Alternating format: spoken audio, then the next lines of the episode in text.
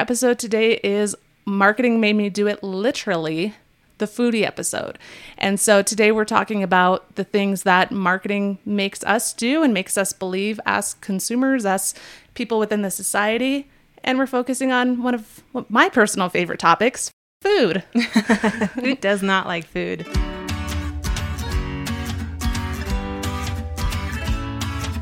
I bought a pair of shoes that I didn't need.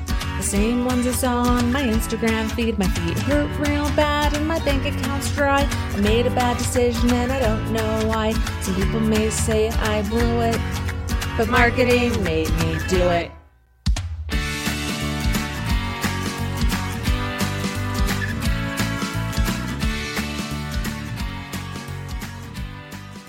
Welcome to another episode of Marketing Made Me Do It. I'm one of your hosts, Sydney Bingham. I'm Sylvia Dieter.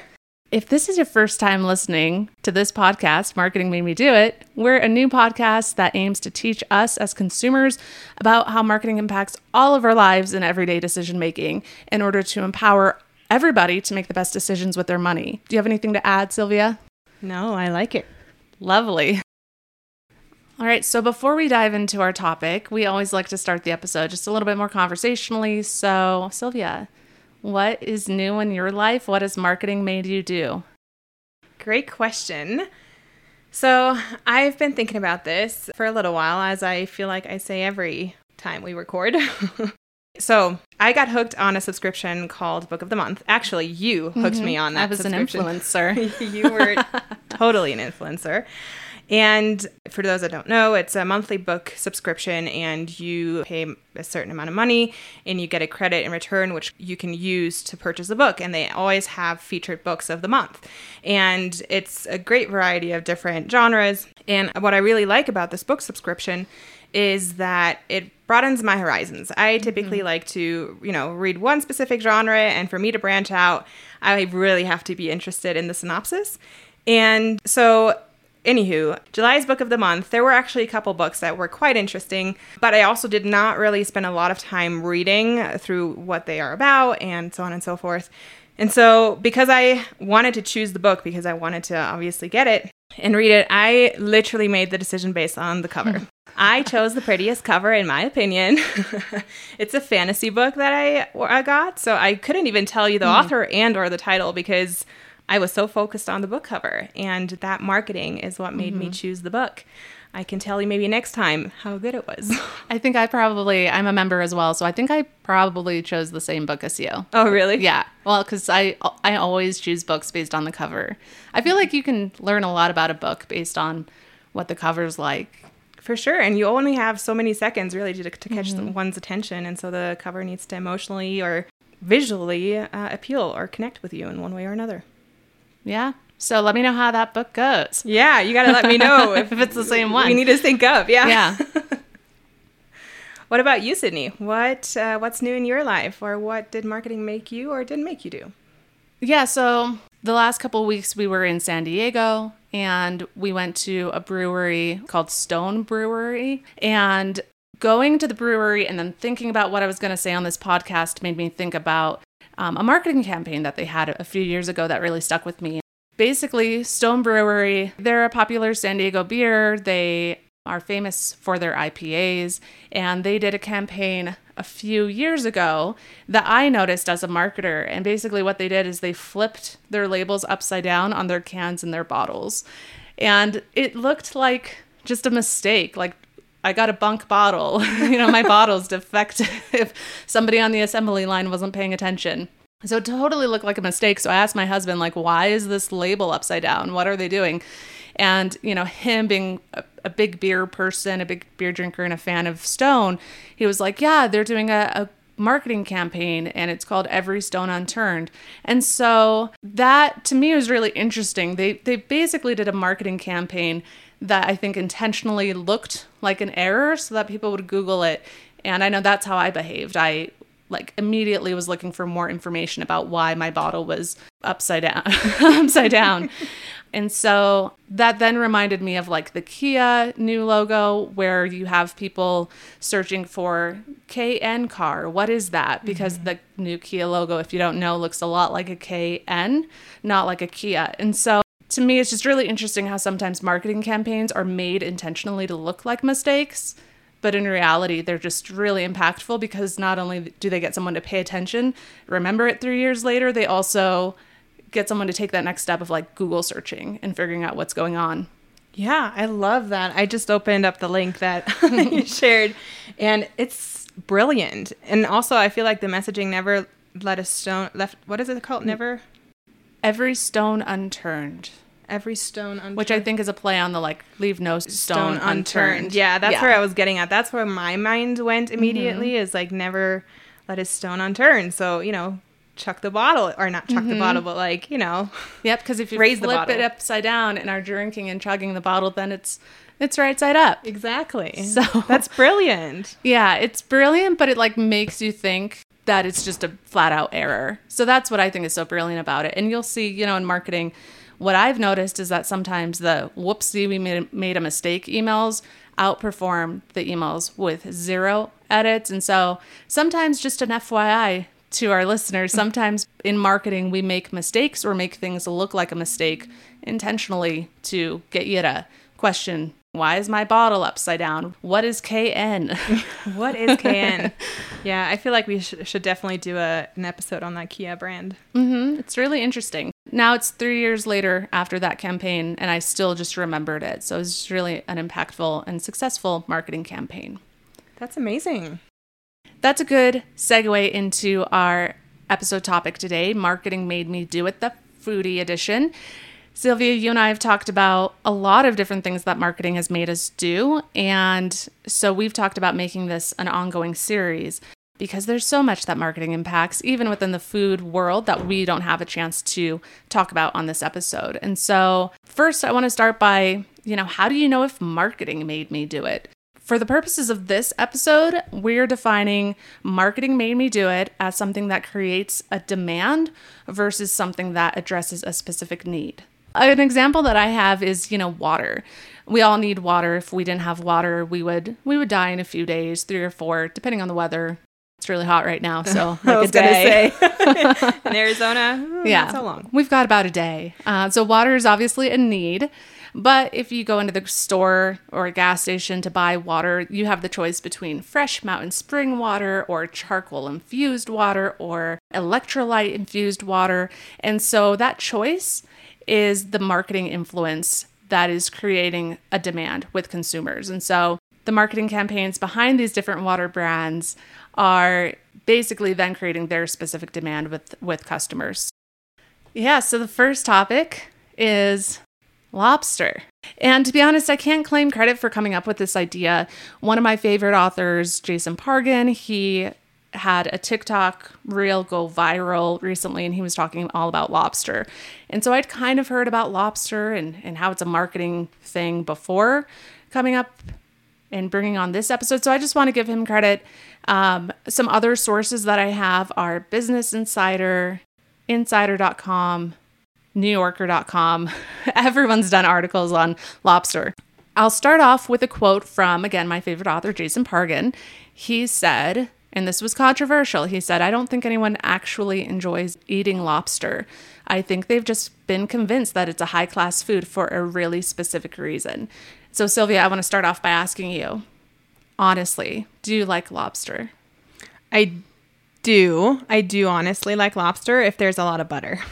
I like the butter side of lobster as well. History of lobster. Let's go. Let's dive into it. Um, lobster in the 16 to 1800s was considered a poor person's food in the United States. It was actually used as fertilizer, but it was also a great source of protein. And so, because it was cheap, servants, inmates, you know, workers were really fed lobster a lot, so much so that servants, as a condition of their employment, insisted on not being fed lobster more than three times a week. They were like, we're done. Three times is the max that I can eat this cockroach of the sea, is what Oh, they called it. Wow. Lobster became popular when the railway system in the United States exploded. And the reason was it was so available in coastal regions within the US that when the train system started up, the train workers decided to serve lobster on the train because it's cheap and affordable and widely available. But the passengers on the train were just exploring this new food for the first time because they didn't necessarily grow up in that area where lobster was really popular. And so for them, they felt like lobster was this exotic delicacy. And so the demand for lobster grew really because of the popularity and accessibility of trains. Wow, I had no idea. So, as always, you know, demand increases and the price goes up because the supply goes down. And so that's just common economics 101. Also, people started realizing that lobster was best cooked fresh. And so, you know, we cook lobster when it's alive, which is why I've never cooked lobster and I will never cook lobster in my life um, because I, I have, I just, it hurts my heart. It would hurt my mm. heart to do that. But yeah, lobster is does taste best when cooked fresh. And so the taste of lobster became better, but also the logistics required from catching to storing these live lobsters increased. So the price went up That makes sense. for all of those reasons demand, logistics, etc. And the funny thing about lobsters is that even when supply is plentiful, lobsters are cheap off the boat, lobsters are still expensive in restaurants. And so, why do you think that is? if you had to guess. If I had to guess, I would probably say it's because it has that perception of it's it must be expensive. It's lobster. If it's not expensive, how good can it be? Yep, and you're spot on with that guess. you nailed it. So, economically speaking, lobster is less of a commodity than a luxury good. And so, it's been promoted as a luxury for many, many years. And that leads to a lot of psychological factors when you start to think of something as luxury. It doesn't really matter how expensive it was wholesale or the cost of the supplies that went into it. Once it's a luxury good, there's a perceived value that consumers have. And so, you know, one interesting thing to think about is if restaurants were to lower the price of lobster because they're getting it for super cheap, that would be weird as someone dining at the restaurant to see lobster on sale, essentially, compared to tuna or chicken. Yeah. you always expect lobster to be the most expensive thing at the restaurant. So even when supply is high and there's tons of lobsters available, they're super cheap for the restaurants, they're not going to drop their prices. Mm-hmm. They don't want you to perceive that their lobster is less good than other restaurants' lobsters or less good than their chicken. Right. Yeah. That's fascinating. I had no idea about the history that it was first. I always just have known it as a luxury good, as something special. We're treating ourselves to a lobster night. Mm-hmm. I I always do look at the menu and I look at the lobster and it's like, oh, I wish I could get that. Like s- lobster and steak. What is that called?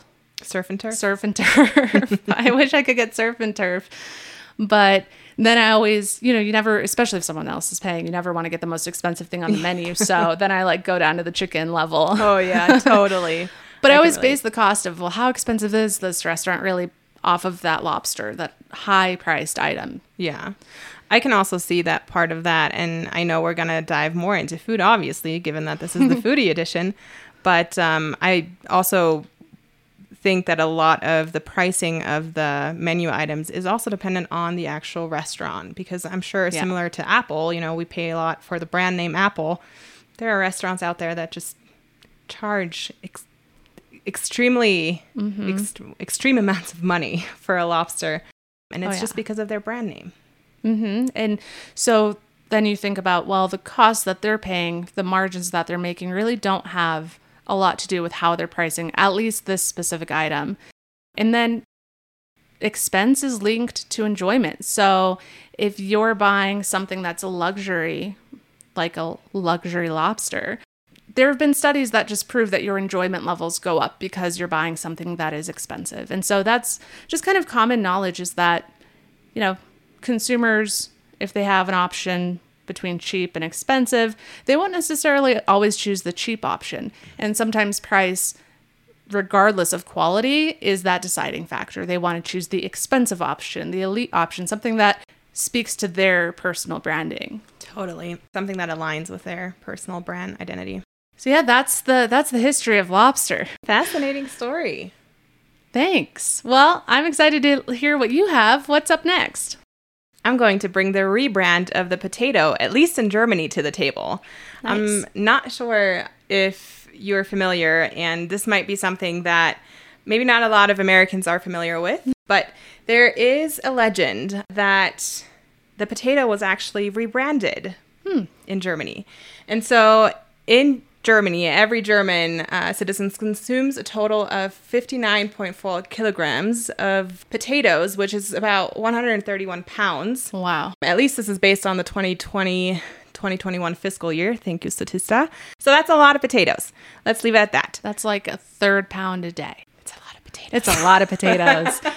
Do you have the American average? I sure do. So, in comparison, the average American eats 120 pounds of potatoes each Okay. year. So, slightly less, but kind of it's up there. You know, it's very integrated in our daily cuisine. And uh, in Germany as well, we eat it salty, we eat it sweet. I remember my grandpa, he even like when we had just boiled potatoes after dinner, he would make a little snack out of it and he poured a little bit of sugar on top. Very strange. Sugar.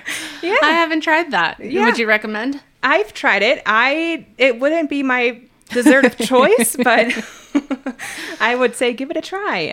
But we do eat potato sweet, like we have potato pancakes, mm-hmm. if you will. We eat with Sweet potatoes. Sweet potato pie. Are you including sweet potatoes? no. Those are yum. Well, yeah, no. I mean, within the statistic, I'm sure sweet potatoes are included since there are over 5,000 different potato Oh wow. variations out there.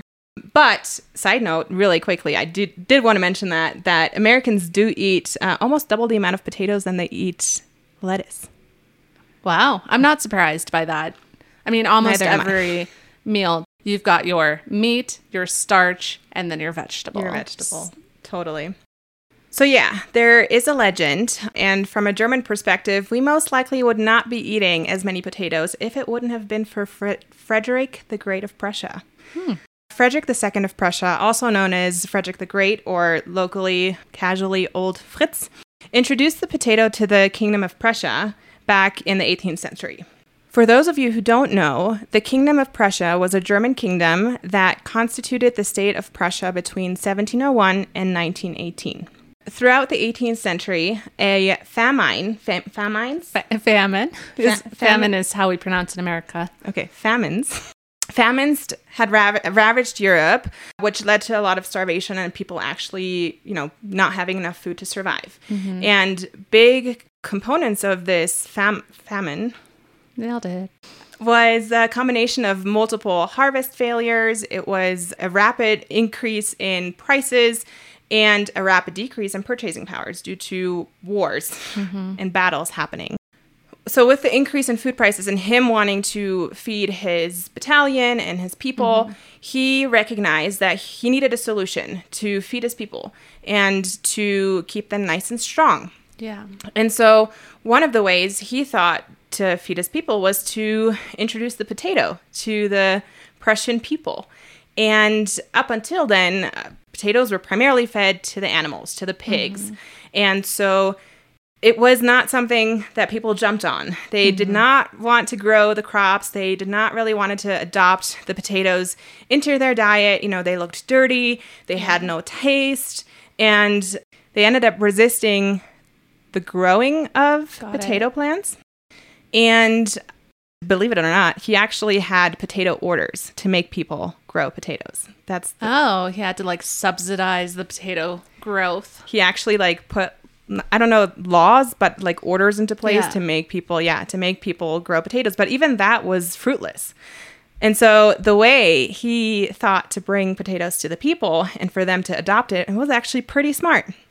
So he actually took the plants and had them spread in his gardens mm-hmm. and actually had people patrol the plants Interesting. to kind of rebrand them, rebrand the potatoes to be a luxury royal mm-hmm. food. And they were patrolling like stay away from these potatoes. Exactly. like, do not touch the potatoes.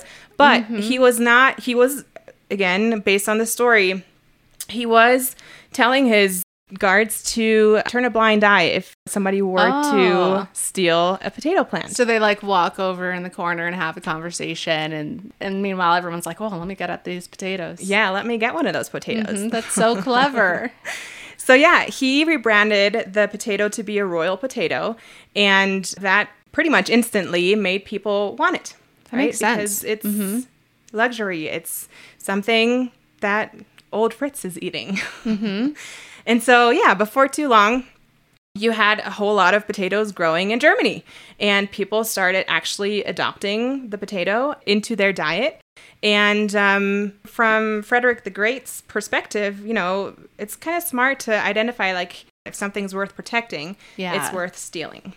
So yeah, that um, that's the rebrand of the potato in Germany. And interestingly enough, people uh, supposedly still thank him by putting potato on his grave in his Oh, wow. by his castle Sanssouci. I don't know if I pronounced that correctly. So I feel like that's one of like the highest honors you can only hope to achieve is that someone will put potatoes on your grave. yeah, even a couple hundred uh, years after. Yeah. or Well a couple. done. Yeah. Next up, we're going to talk about gastro diplomacy. Sydney, can you tell us a little bit more about what that is? Gastro diplomacy. One word. Do you, do you know gastro diplomacy? No. It's also called culinary dis- diplomacy. And so, just a quick snapshot into our lives. We live in Flagstaff, Arizona, and we're a town of like just over 70,000 people. We're northern Arizona, so we get four seasons. And our population, we're mostly white, some Hispanic, um, some Native American, but mostly white. We have, for our population of 70,000 people, we have seven Thai food restaurants. We get one Thai food restaurant for 10,000 people. One Thai food restaurant per weekday. Yes. Yes, one every weekday if you like Thai food. And I do like Thai food. Thai food's my favorite kind of food. But I'm not well traveled. I've I've shared that with you. I haven't left the country and so my experience of Thai food is through Thai restaurants. And I've just noticed as a consumer that there are a lot of Thai restaurants, especially when you start looking at the population. It's not like Flagstaff has a little Thailand where there's a lot of people from Thailand. Totally. So that made me do a little research when I was thinking about this episode. I was just like, well, why are there so many Thai food restaurants? Well, why why is that? so I'm going to tell you about that. So that's where gastro diplomacy comes in. My sources for this topic uh, are Wikipedia, love Wikipedia, Vice.com, foreignpolicy.com, HubSpot.com, and USCPublicDiplomacy.org. So those are my sources. Okay, so I'll start with the basics. You know, what is culinary diplomacy or gastro diplomacy? And that it's a relatively new word, a new term. It's been used since the early 2000s and has been popularized by the work of, believe it or not, a public diplomacy scholar named Paul Rockower and Sam Chapple-Sokol. So I'll be quoting Paul Rockower for this episode because he speaks to this topic quite a bit. All right, so gastro diplomacy is based on an idea that I think everybody's familiar with, and it's that the easiest way to win somebody's heart and mind is through the stomach. And I think we've all experienced this on a personal level. So we're taking that concept and we're bringing it into international relationships. So, gastro diplomacy is when a country has a marketing campaign that's focused on promoting the culinary aspects of that country. The countries that you'll find that have these gastro diplomacy marketing campaigns are countries that just have a hard time getting noticed on the global stage. So they maybe don't have a huge economy like the US, they might be smaller, and they just they want to appeal to the global population again through the through the stomachs. They want to win over the hearts. Which makes total sense. So I want to start off by talking about Thailand. Thailand, again, seven Thai food restaurants in a small little city like Flagstaff. And Thailand was the first country to actually launch a formal gastro diplomacy program. And so I feel like they really set the set the tone, set the goals for other countries who followed in their footsteps. So I think their marketing campaign is brilliant and innovative. And you can tell that by how many countries are starting to follow in their footsteps now, more recently. And so Thailand started the Global Thai Program. It launched in 2002 and it was a government led culinary diplomacy initiative. Its goal was to increase the number of Thai restaurants worldwide by about 3,000 restaurants. Wow. So how how are they going to do that? Well, they they just wanted to make it as easy as possible for chefs and restaurateurs that are Thai to open restaurants abroad. And so basically they put forth like three different templates for a restaurant, like a an affordable, a moderately priced, and a prestige Thai restaurant. And they helped restaurateurs and chefs launch these packages across multiple countries. The US is just one of them. And so it means like they actually sent Thai chefs from Thailand to the US or did they like help teach Americans how to cook Tha- Thailand? Thailand Thai. Thai. Yeah, so they actually sent chefs and restaurant tours to nations abroad. The US is just one of them mm-hmm. to open restaurants. And they gave them assistance for at- obtaining visas, and they also supported these restaurants financially. All because, again, they just wanted to prom- promote Thai food across the globe. And they also taught these chefs, and they had a program all about teaching um, these restaurateurs about opening a restaurant in an abroad market. So obviously, the American palate is different from the Thai palate and like what do you need to know about the American palate before you start Right. opening in a restaurant there? Totally. So they offered a ton of support and when the program was launched in 2002, there were about 5,000 Thai restaurants globally. Today, there are more than 15,000. Wow. So they they really achieved their goal, and you know, who, start thinking about like who is the target market for this type of campaign. And you know, the first thing that came to my mind was tourism, mm-hmm. because if you're promoting a culture's culinary initiatives and, and food, I mean, at least I am one that I can count multiple trips I've taken within the U.S. that have been based around food. Wow. Yeah, and I also feel like if you're tasting a cuisine from a country abroad, it would make you more likely to want to travel mm-hmm. there and to actually experience it with all the all the senses. Yeah, I think so too. And that's actually why I started thinking about this concept because I started listing like where would I visit? And I know my husband and I have both said while we're eating Thai food, like we want to go to Thailand because we love the food so much. And Yeah. so I definitely think they've won our hearts through our stomachs. So next time you're eating at a Thai restaurant, just, you know, consider that maybe it was created as part of this global Thai program to familiarize us with Thailand. Yeah, that's fascinating. Are there any other countries that stood out to you? Yeah, so the other one that stood out to me is more recent, and it's South Korea. Um, and I think it's because I love South Korean food as well. So the two countries I chose, there's like, there are at least 20 that have started some sort of gastro diplomacy program. So um, South Korea, I feel like, is really blowing up in the pop culture within the United States. We have um, K beauty that's really popular now. We have K drama, K pop. I feel like South Korea, the culture is really very big in the US. Yeah. So, really quickly, because I don't think I've eaten South Korean food before. What What is South Korean food? Have you eaten kimchi? No. Oh, well, kimchi is the basis of their their program. So clearly, when it comes to you, they haven't they haven't quite captured you yet. You're just a potential. You're in their target market, but you're you're on the fence. So they did a lot of things differently than Thailand, and so that's why I wanted to bring them to the table. Th- Thailand's global Thai program was really based on expanding the number of Thai food restaurants globally. That was their number one goal. For South Korea, it's different. They want to number one promote South Korea as the mother country of kimchi. So in the US in 2021, their kimchi exports was approximately $160 million. Dang. So in 2009, the South Korean government launched the $40 million Korean Cuisine to the World campaign. And how does that relate to kimchi? Well, a part of that was the government created the World Inst- Institute of Kimchi in 2009, the same year. So the institute's mission was to drive the growth of the kimchi industry through quote technological development and to establish the status of South Korea as the mother country of kimchi. Huh. I just learned something new. Yeah, so if you go to the grocery store, buy kimchi, and it's probably not an accident that you know about kimchi, like I do, and that you're learning about kimchi, like Sylvia is, it's probably there because of this Korean Cuisine to the World campaign. Some other things South Korea did was, and I think this next one is brilliant, is they sponsored U.S. culinary courses at Le Cordon Bleu and the Culinary Institute of America. I think that's brilliant because you're teaching up and coming chefs how to cook your cuisine.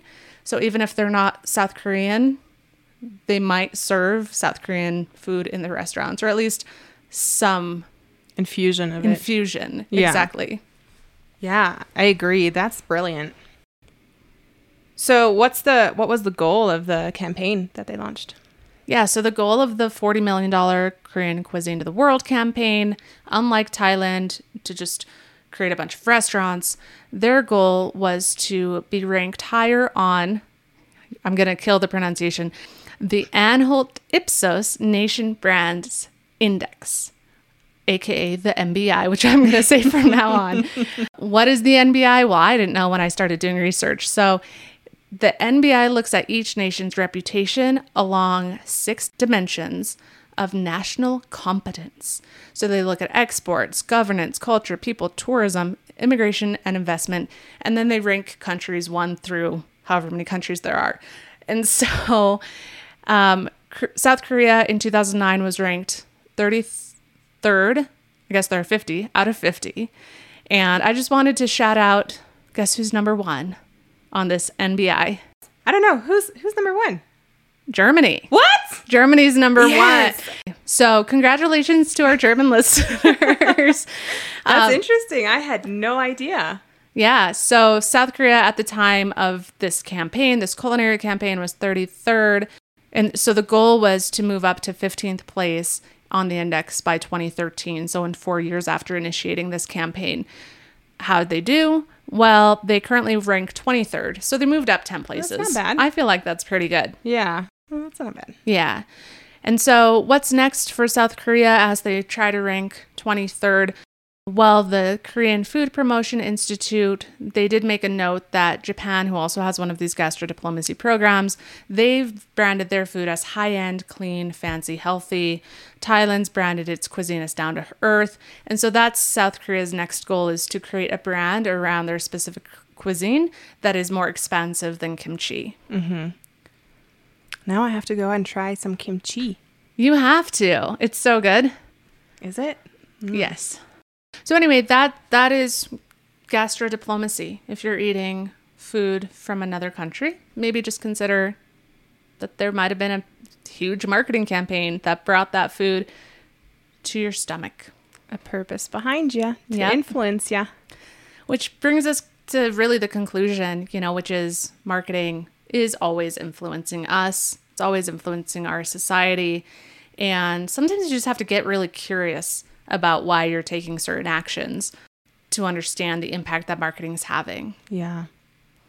But once you're aware, you can make stronger decisions. So, some questions that I kind of thought of that that might help you become a stronger consumer or, or a more empowered consumer is number one, what drove the demand behind your decision to make a purchase? Is it because it's scarce? Is it because it's, it's luxury? Mm-hmm. What drove that demand? Who stands to benefit from your purchase or your advocacy? In the last example, it was Thailand or mm-hmm. South Korea. Potentially, you would be a tourist there, or you would just know more about the country, so you'd be less likely to be on the side of going to war with them. Yeah, that's a good one. Another one is Am I giving something value just because it's expensive, or am I giving something value just because it's scarce? Those are really great questions. Uh, even just to learn more about yourself and your current state of decision making and what influences you every day. Well, to dive into next week's topic, I feel like we already had a semi preview today. We're going to dive into scarcity marketing. Nice. We're going to talk about what it is exactly. There are definitely different kinds of scarcity marketing that are used in everyday marketing and literally open your Instagram, open open your I don't know, Facebook feed or just be on Google and hop on a website and you'll most likely see some sort of scarcity marketing. And so, will we be talking about diamonds? Maybe. Maybe. We Most- haven't recorded yet. So We haven't recorded yet, most likely. So yeah, be excited. We we are. I am. I Me don't know. too. Are you? there's, I mean, again, it's another one we could do 10 episodes on scarcity. So we're excited to launch and give the introductory episode and see where we go from there. Exactly. I feel we're scratching the surface with a lot of these episodes just to mm-hmm. prepare us to dive in further. So, yeah, follow us on social media if you haven't already. Subscribe and review wherever you get your podcast, new every Thursday. And we'd love for you to join the conversation at Marketing Made Me Do It over on Instagram. So, drop us a comment, a like, a follow. We uh, would appreciate it. We would love to hear from you. And thanks for listening. Oh, yes. Thank you for listening. Bye. Bye. Friedrich. Friedrich.